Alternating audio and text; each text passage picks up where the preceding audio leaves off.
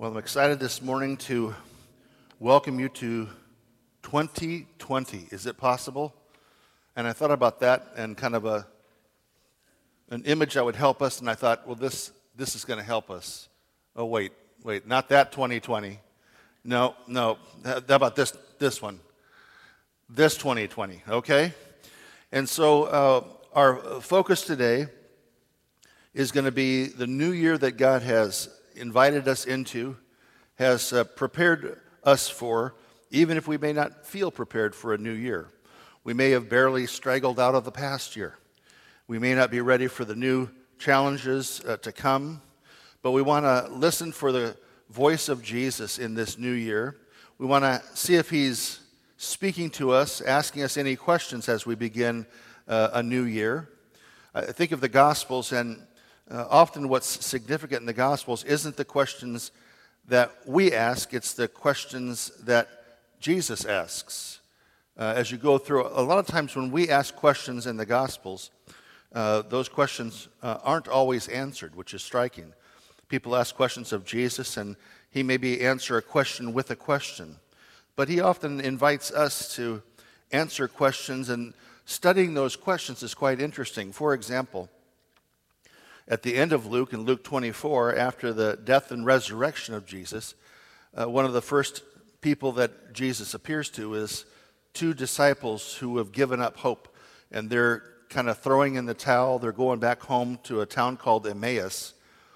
And Jesus is walking with them, and they tell him what's going on in their lives and why they're so discouraged. And he stops and says, What things? What things? Jesus is interested in the things that are going on right now in your heart, in your life. The thing, things that concern you, the things that delight you, the things that create fear or anxiety or worry. Jesus is interested in what's going on in your lives.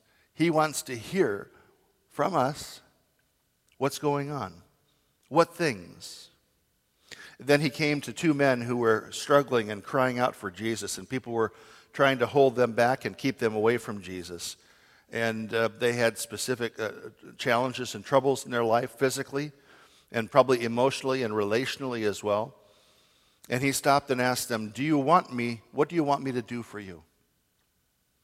Jesus cares what's going on in your life. Jesus cares what we want him to accomplish in our lives because there's things that only Jesus can do that we can't do in our own strength, our own effort. What is it in 2020 that you want me to do for you? And then, following the answer of those two uh, individuals, Jesus asks a follow up question Do you want to be whole? Do you want to be whole? And all of us are broken in different ways, many ways. We live on a broken planet with broken people. We have broken hearts. Sometimes our minds get broken, our spirit can be broken. Do you want to be whole? Jesus offers us the wholeness that comes not through physical or mental or spiritual or emotional or financial perfection, but he offers us wholeness, wholeness of life. And we want to discover as we start a new year, we want to think about how we can come to experience some of that wholeness, some of those things that God can do only for us. And so uh, I'm looking at a verse that turns out I look back and I used this verse last year. I'm using it again, but the structure is completely uh, different and the, the uh, scriptures are different as well. But the kind of the grounding scripture for the next several weeks is this in Luke 2:52 where we read that Jesus grew. Jesus grew in wisdom and stature and in favor with God and in favor with people. New translation called The Voice said, and Jesus kept on growing. I want to start with a question for you. Are you planning in 2020 to keep on growing? It's a valid question. Do you want to keep on growing in 2020. Or, as sometimes the kids say, I'm so over that. Are you over that? Are you done growing? have you done enough growing? I don't know what your age is. I know what my age is, right? Do you ever feel like, well, uh, I've done growing, right? Now I'm just going to stop growing, I guess? Well, we can't we can't stay where we are. Life is not static. We're either growing towards wholeness or we're growing into greater brokenness. The beginning of a new year is a wonderful time to stop and ask ourselves that question Am I planning on, to keep on growing this year? And in what ways? Am I going to keep on growing in the same way that Jesus did? If I'm a follower of Jesus, I'm going to want to do what he did. And this summary verse is a verse that takes us from Jesus uh, at the age of 12 or so to the age of 30 or so. This is kind of a summary of his life uh, for maybe 15 years. Jesus grew in wisdom and stature and favor with God and people.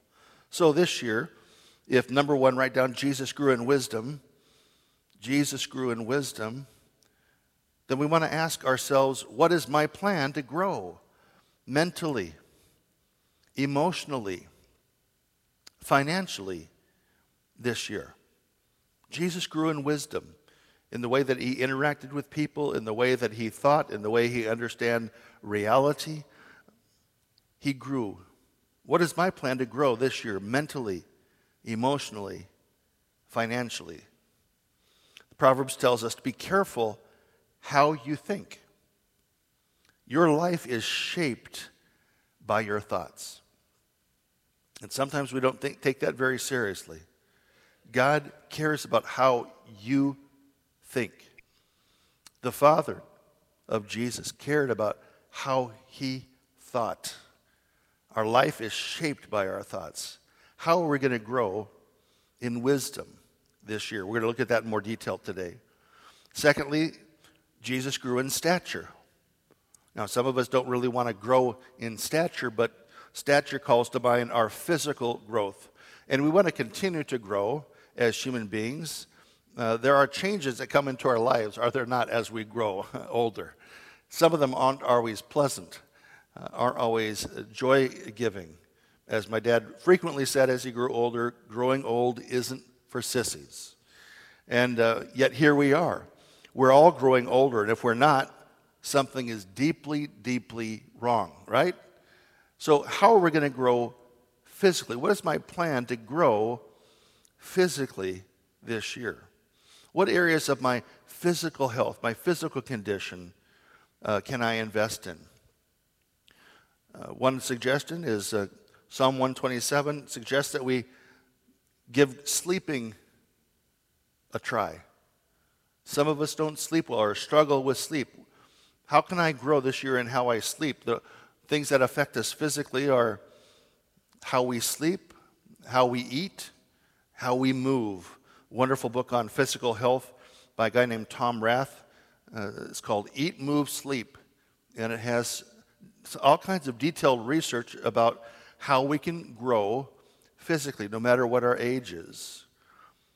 1 Corinthians 6 is a record of Paul asking some questions of his friends in a pretty wild city called Corinth on the news uh, several months back, two or three months back, there was a story of a of a, a huge ship that sailed through the Corinthian Isthmus.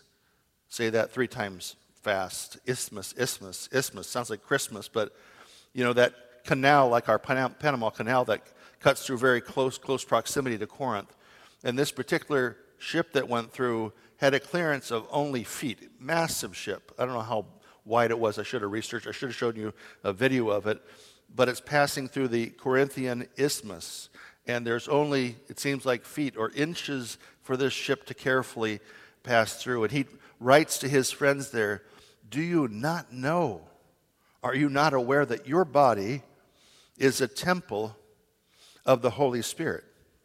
What's a temple in the ancient world? A temple in the ancient world was the, the home of a god. He says, Your body is a temple of the Holy Spirit who is in you, whom you received from God. Three different ways he describes our bodies temple of the Holy Spirit. Jesus moved into the neighborhood in John 1, we read. So he's moved into our neighborhood, in our physical body. He is in you, and you received him from God, which means you are not your own. You were bought at a price. Therefore, honor God with your body. So, what's my plan to grow physically this year? So, I'm trying to learn and to grow and to do some things different in 2020 than I did in 2019. There are some things I have to do different in 2020 precisely because I'm a year older. And so there's new things for me to be aware of, to think about, uh, new uh, ways for me to, to push myself to grow physically this year. Do you have any ways that this year you want to grow physically? One of the ways I want to grow, and in uh, years past, I would uh, cut short my, my sleep uh, quite often. Uh, and I'm trying with great focus over the past uh, maybe almost a year. I've, I've, worked very hard to not run a sleep deficit, to not go six hours one night and five hours the next night and four and a half hours the next night. And then you have a sleep deficit and your brain doesn't function, your cognitive uh, ability uh, is diminished. And so I've worked pretty hard to stay, uh, uh to not go into debt and not overrun my account physically through sleep. And so I'm doing better. I got to work uh, still on uh, things I eat. I got to work very much more now on how I move. How I move. I was concerned to do that with uh, some health concerns I had. Now I don't have those concerns, so I want to change how I move and make sure that I'm growing in that area. How do you want to grow? What's your plan to grow physically in greater health this year? Maybe there are some medical things that you need to address, that you need to take care of. I, I certainly know about that. Number three, Jesus grew in favor with God. He grew in favor with God. He grew closer to God. Our question what's my plan to grow spiritually this year? Do you have a plan to grow spiritually this year? Without a plan, typically not very much takes place. Do you have a plan to grow spiritually this year? In 2 Peter 3:18, Peter writes that we're to grow. We're to grow in God's grace. Jesus grew. Why on earth would we not? Listen, if Jesus needed to grow, how much more do you and I need to grow in all the ways that we can grow? But some of us have been at the same place in our spiritual lives for days and weeks and months and years and decades. And God wants us to grow. And Peter, Jesus' close friend and follower, said, Grow in God's grace and become better acquainted with our Lord and Savior, Jesus Christ. How can we grow in our relationship with God? Well, we looked uh, over the course of the holidays at a couple suggestions, right? We can learn to slow down, to be still, to listen, to give thanks. What are the specific habits that you want to invest in, that you want to begin to nurture and cultivate in your life so you grow spiritually this year?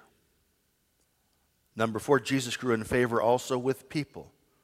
He grew, grew, so to speak, interpersonally. He grew in what we call today emotional IQ, uh, emotional uh, intelligence.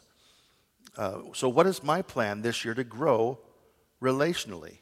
You might want to give B groups a try, Pastor Brandon. B groups launch back up.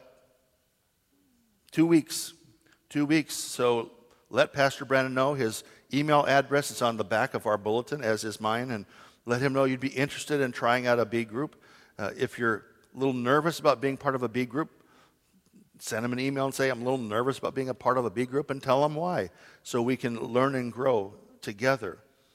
Jesus told us in Matthew 18 that when two or three of you are together because of me, you can be sure that I'll be there among you.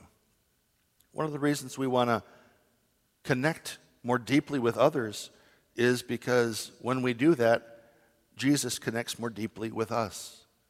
Something very special happens when people gather in the name of Jesus. You can be sure that I will be there among you. So let's back up now. We've had four areas where we want to grow, and we're going to talk in detail about each of these in the coming weeks. And the first one today Jesus grew in wisdom. So, what is my plan to grow mentally, emotionally, and financially this year in my insight, in my wisdom, in my, in my knowledge, in my intellectual capacity? Three suggestions, three questions. Letter A Do you want to follow Jesus?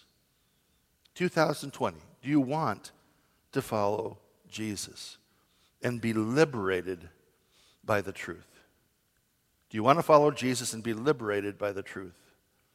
John 8 records that Jesus said, If you hold to my teaching, you really are my disciples. Then you will know the truth, and the truth will set you free. When we live our lives according to the truth, we're living our lives in alignment with reality. Dallas Willard tells a story of a, of a, a, jet pilot who got confused because of weather problems and didn't rely on the instruments, but relied on just what he could see visually and crashed into a mountain, not knowing that he was flying upside down. In our lives, we can be flying upside down, and uh, he calls reality what happens when we run into the truth.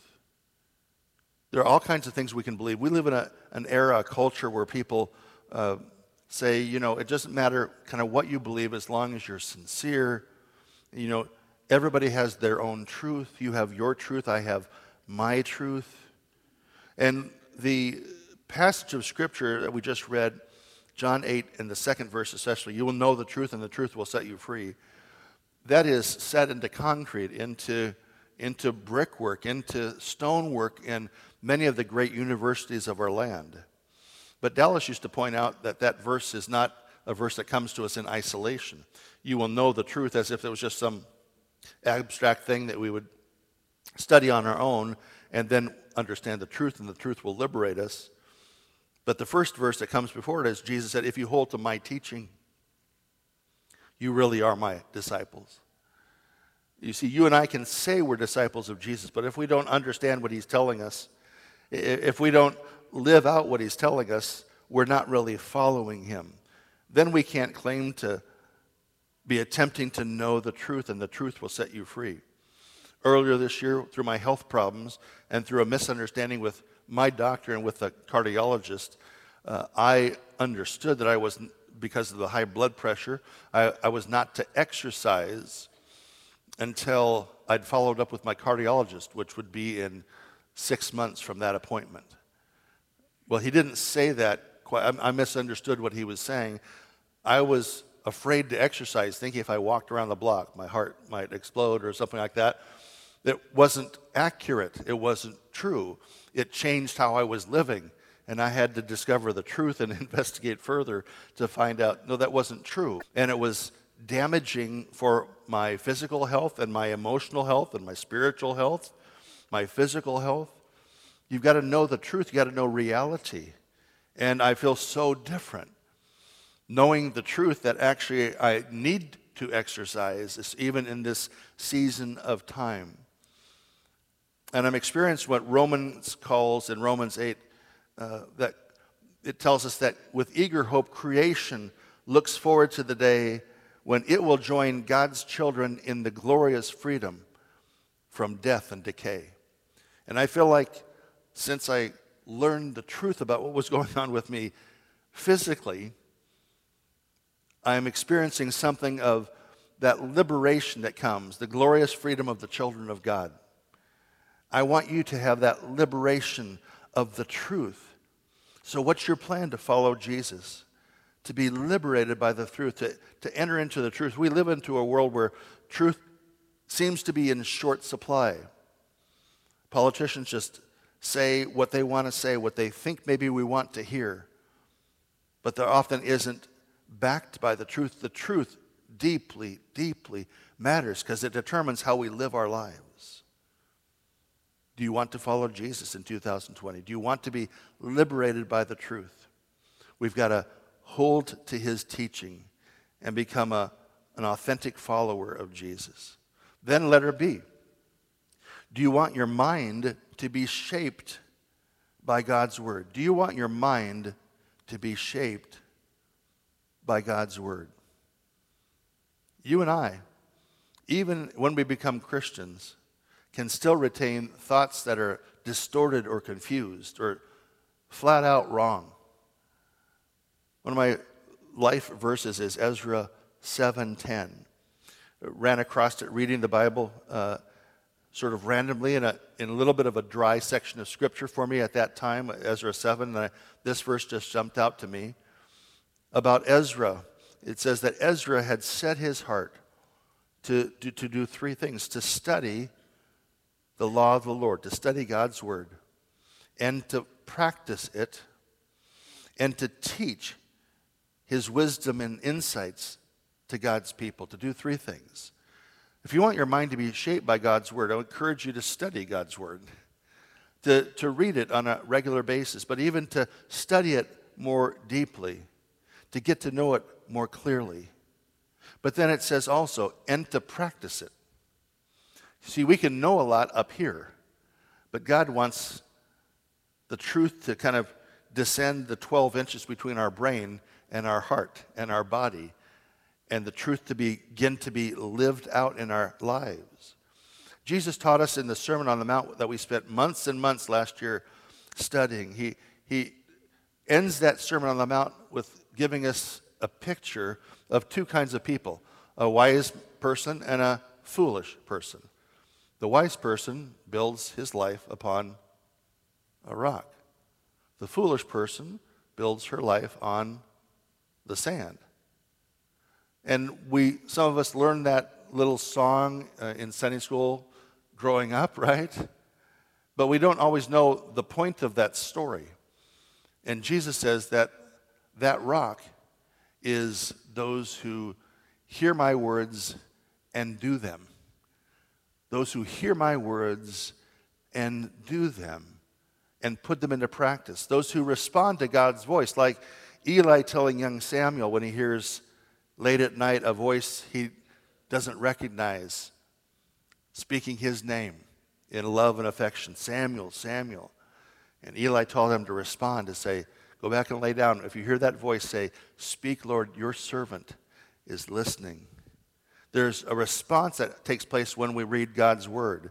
If we read God's word and read God's word over and over and over over a long season of time and never change anything about our lifestyle, anything about the way that we approach our lives, any way, anything that we do in terms of how we think of or treat other people, something is deeply, deeply wrong.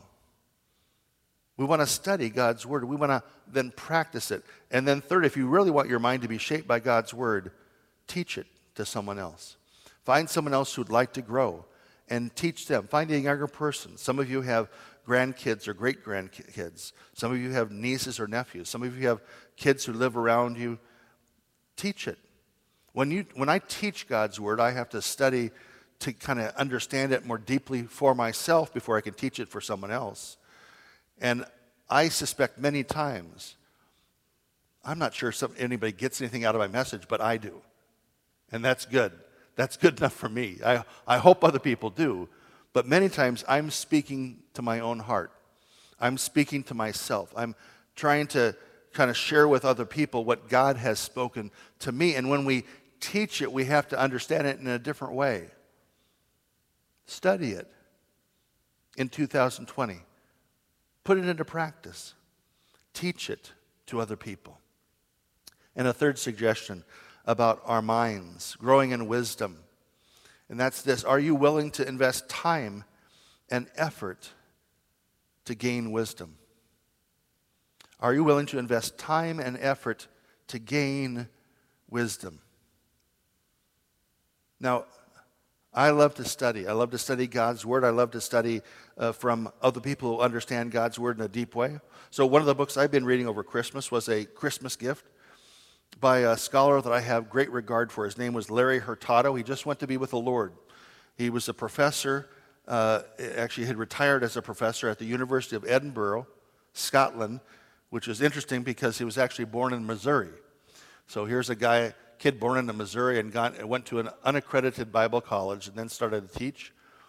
Got his doctorate, started to teach at University of Manitoba in Canada, taught at Regent College uh, in Vancouver, and then became a, a very uh, prestigious uh, prof- professorial position at the University of Edinburgh, and became a scholar who wrote very, very significant and weighty books. This isn't representative of most of his books. Most of his books are quite a bit bigger than this. His magnum opus, if you will, his kind of masterpiece, is 900 pages.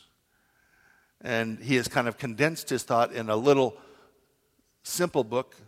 Uh, one reviewer calls it the Pocket Hurtado. Uh, and in it, he says this about studying the origins of how people came to worship Jesus in the early church, because there are some people who suggest or who theorize that Jesus wasn't God, that Jesus was sort of pronounced as God decades or centuries after his time on earth. And he has done uh, extremely careful historical work. He's not primarily a theologian, he is primarily a historian of the uh, ancient world. And he tells us that already in Paul's undisputed letters in the New Testament, which are dated around 50 to 60 BC, the earliest existing Christian texts, we see a developed pattern of worship in which Jesus is evoked and acclaimed as the Lord of the gathered worship circle, the agent of God's creation of the world, and the uniquely exalted figure to whom all of creation is to obey. Moreover, in these letters, these things are not so much taught as they are presumed as already familiar to Paul's intended readers. And he quotes another well known scholar, Professor Martin Hengel from Germany, who said that the time between the death of Jesus, around 30 AD, the time between the death of Jesus and the fully developed Christ- Christology that we find in the earliest Christian documents, which are the letters of Paul, they actually were written before the Gospels, even though they come sequentially in our English Bibles after them. The letters of Paul, that time, that gap is so short that the development which takes place within it can only be called amazing. The elapsed time in question is a scant 20 years. So, as he studies the worship that people give to Jesus as recorded in the New Testament, he is saying, along with many other scholars, that it was amazingly early and explosively rapid in development.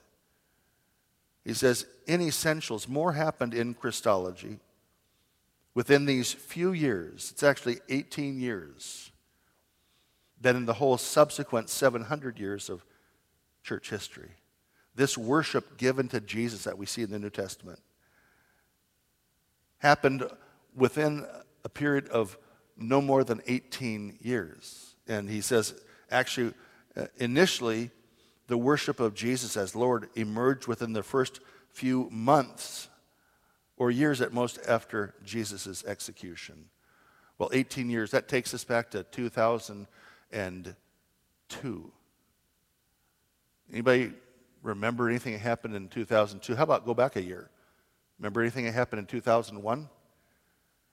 Does that seem a long, long time ago? Imagine that Jesus died only that long before now, and now we're recollecting it. Well, that changes how we think of Scripture. That changes how we think of the reality of who Jesus is shown to be in the New Testament. So I just say that to say, I'm reading his little book. I have his other books, the big, thick books, and uh, I'm starting with the little book because I got it for Christmas. So, well worth reading. Proverbs t- puts it like this it says that wisdom doesn't just fall off the shelf. Wisdom, you have to take the book off the shelf and you have to open the book. To, to, to have wisdom, you've got to seek understanding. And there's this sequence that I remember my Old Testament professor, Bruce Waltke, uh, teaching when we studied um, the book of Proverbs over the course of three years, uh, three months, excuse me. Wow, let me go back. It's a new year. I'm still processing. Three weeks. That, that sounded a little grandiose there. Three weeks. Uh, and he has uh, since written kind of the, the best commentary on Proverbs that comes in about this thick, two volumes. But he talked about the progression and the effort to learn and to grow. And not everybody has to learn by books, it's one means of growing. But all of us want to grow in wisdom, and Proverbs is all about wisdom. And so, the advice of a parent to a child, it could be a son or a daughter. Here it's a son, and it says, My son, if you accept, and just look at the verbs, verbs and how they increase in intensity. My son, if you accept my words. Okay, yeah, sure, sure. You, you said it, so sure, I accept it and you store up my commands within you. Now that's more than accepting. Now it's storing up. Now that involves some memorization and some reflection, right? Storing up my commands within you. Turning your ear to wisdom. That's going out of my way to pay attention when I sense wisdom is coming. Applying your heart to understanding. Indeed, now it really intensifies. If you call out for insight and you cry aloud for understanding, Lord, help me understand. Speak, Lord, your servant is listening. Gets more intense, verse 4. And if you look for it as for silver, and you search for it as for hidden treasure, that takes some effort. There's some shows on TV about panning for gold and difficult places, right? Look for it as for silver, search for it as for hidden treasure. Then Circle that word. Then you will understand the fear of the Lord. Then you will find the knowledge of God. For the Lord gives wisdom. It comes from Him. From His mouth comes knowledge and understanding. Do you want wisdom? Greater wisdom in your life? Greater knowledge? Greater understanding? Verse 7 He holds success in store for the upright. He is a shield to those whose walk is blameless. He guards the course of the just and protects he protects the way of his faithful ones. Then, second time, then, circle it. Then you will understand what is right and just and fair. Every good path. Do you know, want to know the right way to live? You'll learn the, the good path, every one of them, if you gain wisdom. Do you want to understand what is right, what is just, what is fair? Let me ask you this Do you feel like we live in a time in an era, in a culture where everything that is done around us is right and just and fair? I don't think we do. I don't think our culture has very much wisdom, but I don't think the followers of Jesus have, have demonstrated our commitment to gaining wisdom, the time and the effort. Then you'll understand what is right and just and fair, every good path. For wisdom will enter your heart. It'll become part of you, not just something you hear and you learn. It'll be part of your heart. It'll enter your heart. Knowledge will be pleasant to your soul.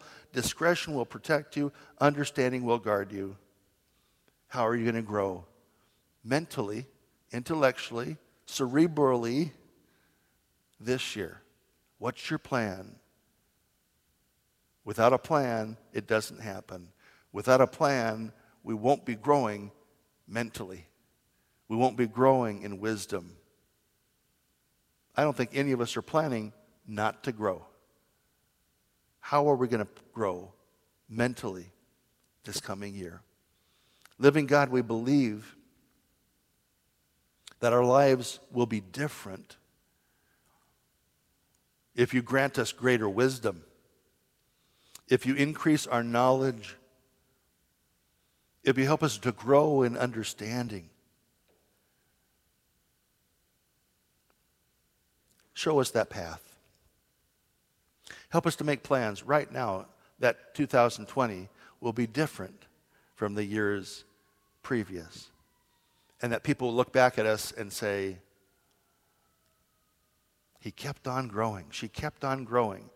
She had a commitment to grow, to learn, just like Jesus. We ask this in the name of Jesus and the power of the Holy Spirit. And all God's children said, Amen.